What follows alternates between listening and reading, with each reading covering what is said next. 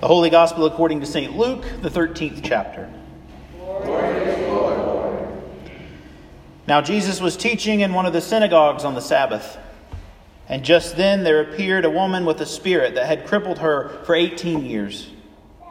She was bent over and was quite unable to stand up straight.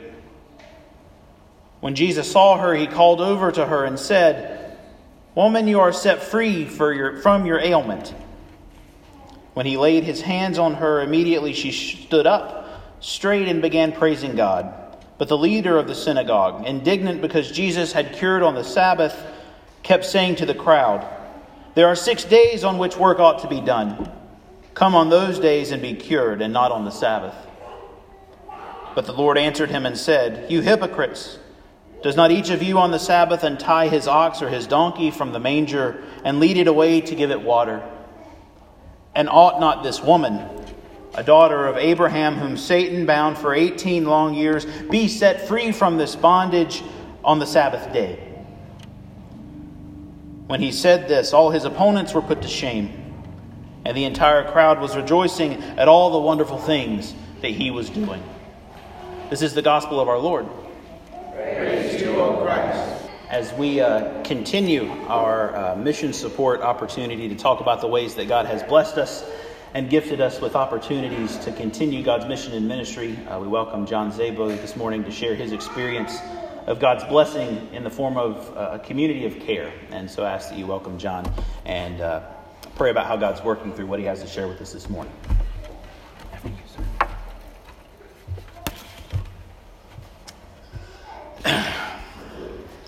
Bear with me. Last Saturday, the 17th, was 20 years since we lost Michael to suicide. That day, everything that I thought I knew as certain was shattered in one frightening moment. I felt as though the pain that overwhelmed me was retribution for a whole lot of things that I had done wrong over the years. I felt totally abandoned and forsaken, and I was angry and upset. I had never said no to anything that was asked that I was asked to do here, and more importantly, neither had Michael. In fact, shortly after his confirmation, Michael volunteered to serve as a youth representative on council. I can still remember asking God why and citing these very things in my argument. And then God answered me quietly and in ways that I never would have expected. One of the first things given to me here by Pastor Betty was this book. And as was the case with many others that I read, I felt as though it was written especially for me. And at the back, there is a list of additional resources. It was there that I met, through print, some dear friends, Corinne and Herb Chilstrom, and Iris and Jack Bolton. You might recall that Herb was the first presiding bishop of the ELCA. He and Corinne lost their son, Andrew, to suicide in 1984, and the Boltons lost their son, Mitch, in 1977. These two women, through their books, started me on my path of healing. I learned that it was okay, in fact, necessary, to shout out, Why? as much as I needed. God never got tired of hearing that question fact, I sometimes think that he even encouraged me to do that.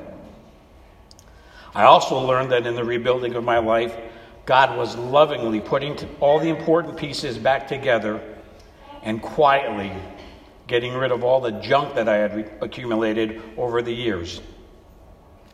And it wasn't just these books that were written for me. Certain scripture seemed to say to me, John, do you see what I'm saying here? Or this is especially true for you, John.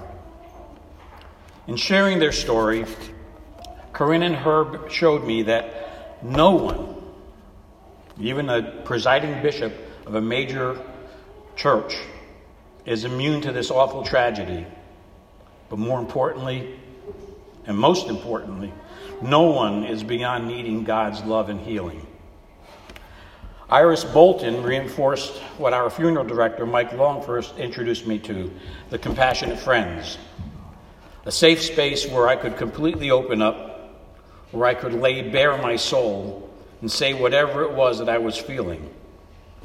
Although, in full disclosure, at my second meeting, all I did was sit there and cry. Couldn't even speak my name.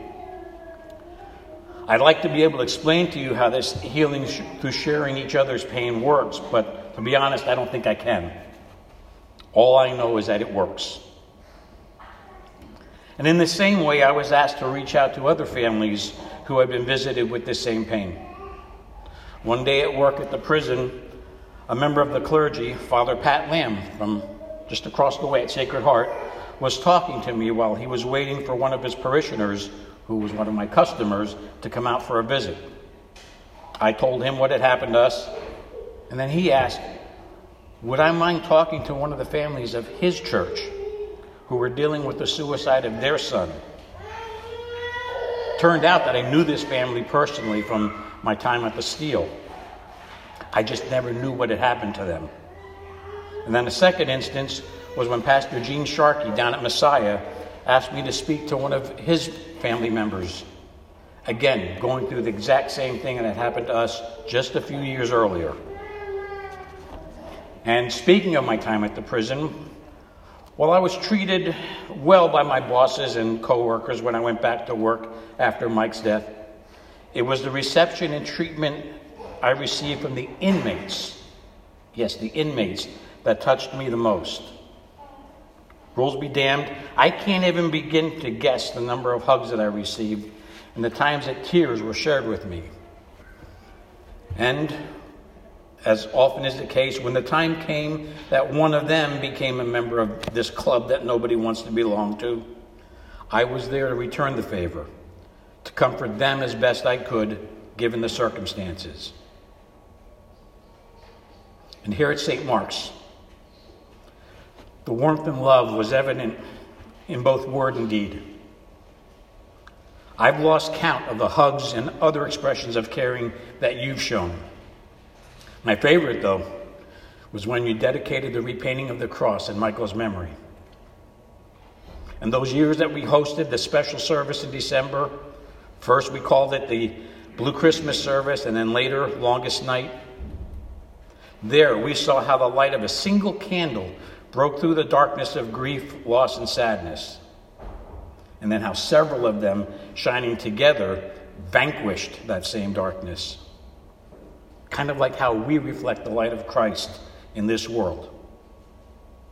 You know, perhaps it's only fitting that Pastor Brandon asked me to talk to you today. In two weeks, on September the 8th, we celebrate God's work, our hands, Sunday. At least for me, this is no longer an abstract concept or something that we just do as part of being an ELCA congregation. For me, it's something that I've experienced firsthand. Feeling the love and caring of God both filling me, but also flowing through me. So, thank you, each and every one of you, for all that you've done for me, Maria, and Stephanie over these past 20 years. I'm bound to have my moments in the future. Sitting in that pew still makes me uneasy. But knowing that I can count on your love and your support makes me sure and certain that I can face them.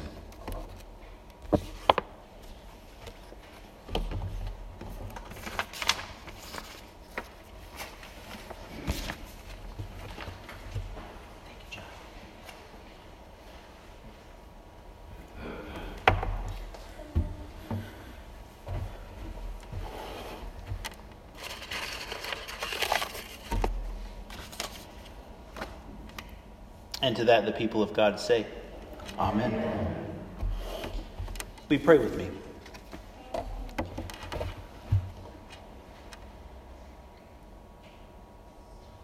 God, remove the yoke from among us. Repair the breach in our hearts. Help us to bless you with all our soul and never forget your wonderful deeds. Bring them to us now through this word and in this meal that we share this day, that in all things we may be raised up as the body of Christ for the world.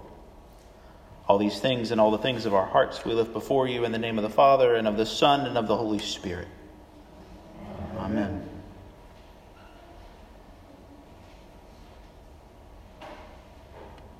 a question that I'm sure many of you are familiar with. Why do I have to go to school? Those of you who have school age children right now, I'm sure you're trying to answer that as summer vacation dwindles and the academic year kicks up in full force. For those of you whose children are grown, I'm sure that you can testify that you spent your own fair share of time doing the same. And for the rest of us, I'm sure that we can all remember feeling that, that same way and asking that same question, driving our parents and our teachers crazy.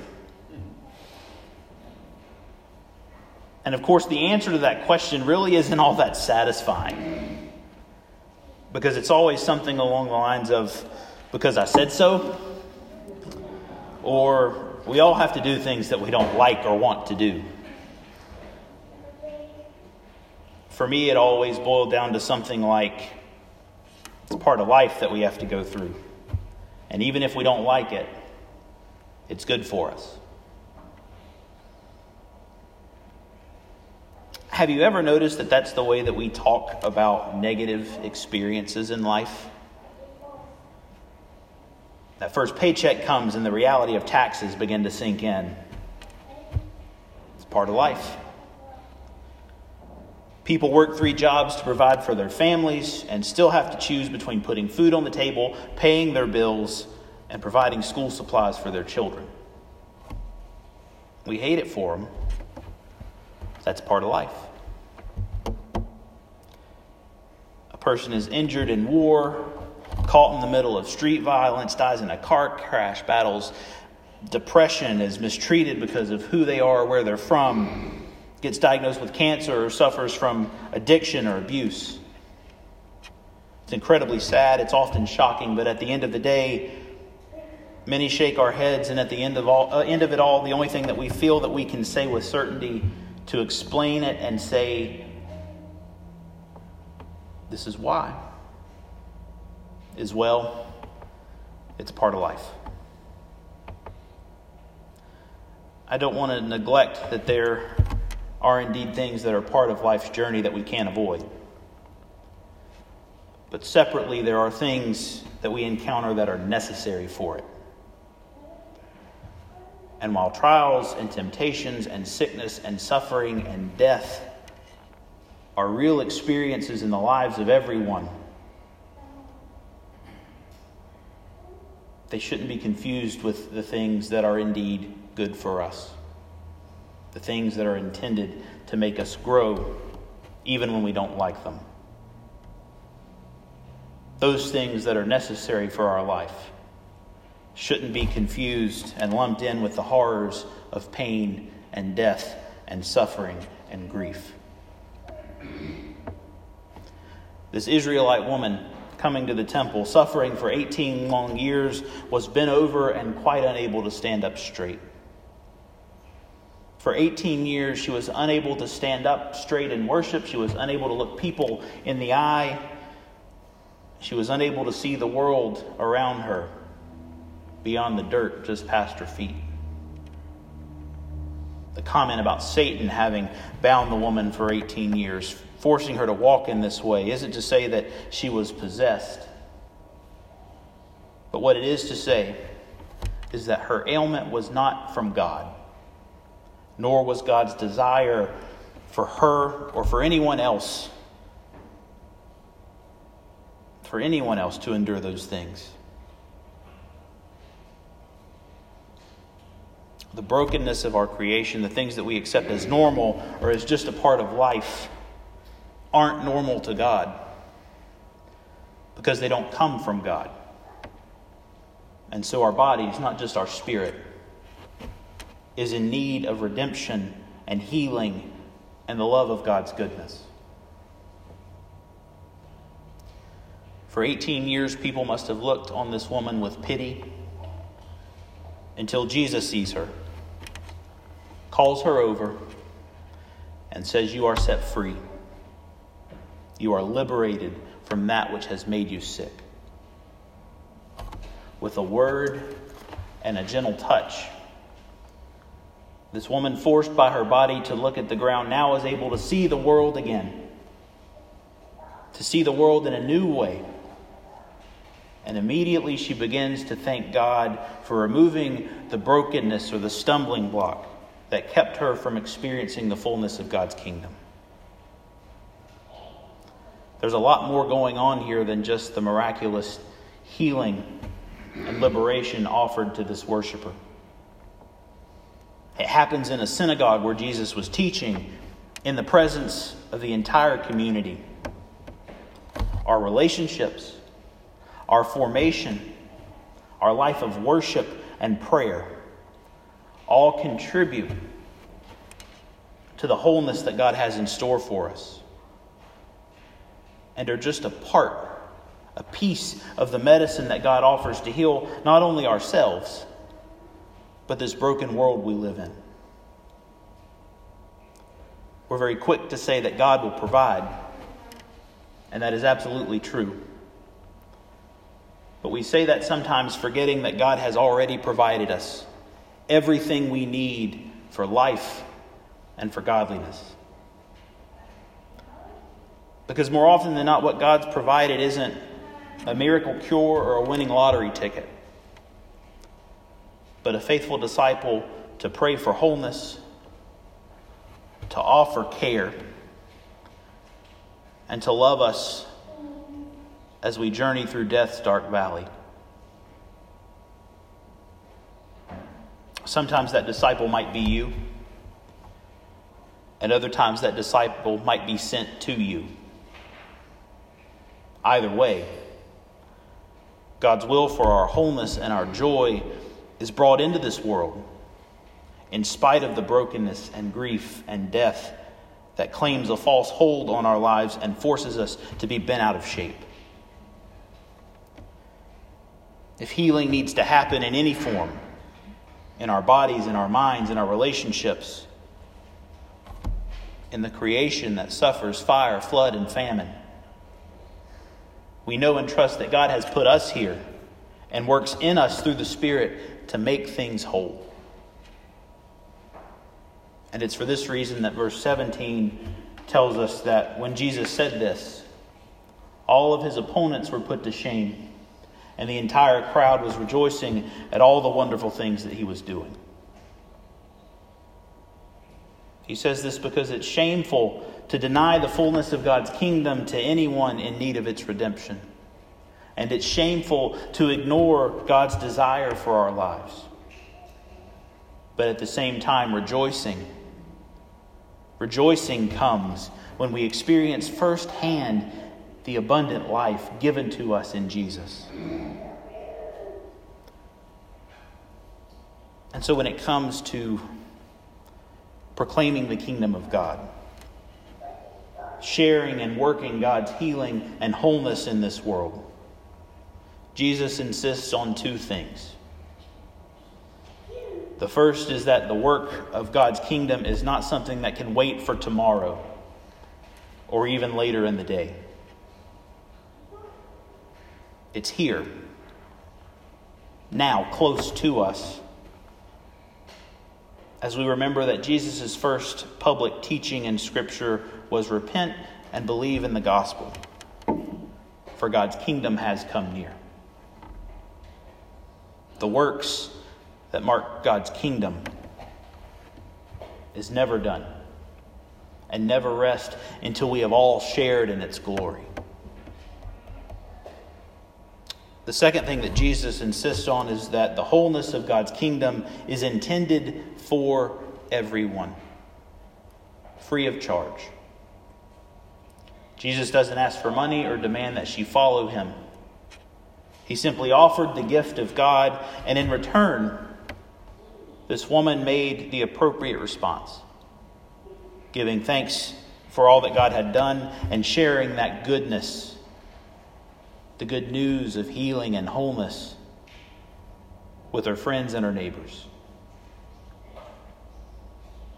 Living in a community of care, regardless of how it looks, who it's made up of family members, church members, co workers, and inmates.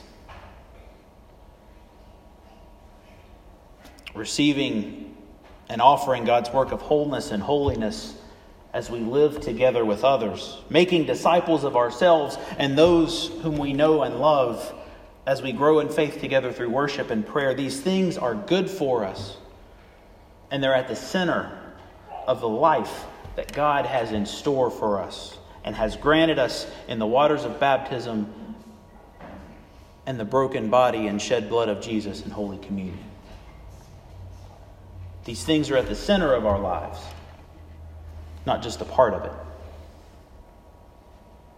This is God's kingdom come to us, consuming us in the death and resurrection of Jesus, breathing new life into us by the fire of the Holy Spirit in all that we are and in all that we do.